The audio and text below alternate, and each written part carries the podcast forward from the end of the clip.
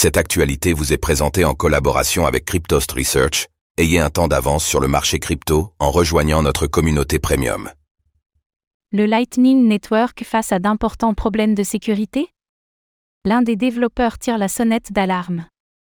L'un des développeurs principaux du Lightning Network, Antoine Riard, a démissionné de ses fonctions le 20 octobre 2023 en raison de la découverte d'une faille de sécurité critique dans le réseau. De quoi s'agit-il? Et cette faille est-elle solutionnable pour la célèbre surcouche du réseau Bitcoin?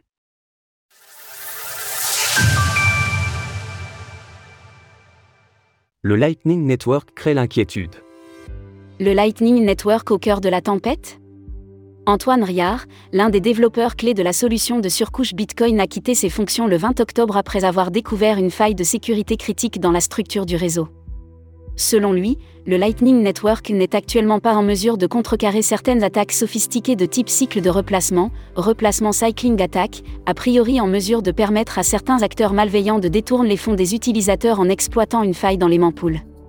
Ce nouveau type d'attaque a été expliqué plus en détail par Arrobas Mononautical sur X. Avant d'aller plus loin, rappelons que le Lightning Network est une surcouche du réseau Bitcoin, conçue pour solutionner la problématique de la taille de bloc sur le réseau mère.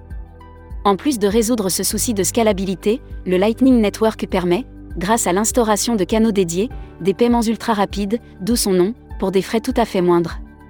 Pour en savoir davantage, nous vous invitons à lire notre fiche dédiée au Lightning Network.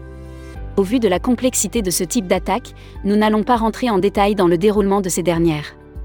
Toutefois, leur danger est suffisant pour que les développeurs du réseau se retrouvent dans l'embarras. Selon Antoine Riard, le Lightning Network se trouve actuellement dans une situation périlleuse. Acheter des cryptos sur eToro. Un problème irrésolvable? Selon Antoine Riard, la structure de la faille nécessite que des modifications soient apportées directement sur la couche de base du Lightning Network. C'est-à-dire sur la blockchain Bitcoin. Mais Bitcoin étant décentralisé, de tels changements ne peuvent se faire sans un net consensus de la part de la communauté. Je pense que cette nouvelle classe d'attaque par cycle de remplacement met Lightning dans une position très périlleuse, où seul un correctif durable peut se produire au niveau de la couche de base, par exemple avec l'ajout d'un historique de toutes les transactions vues, ce qui nécessiterait beaucoup de mémoire, ou bien une mise à niveau du consensus.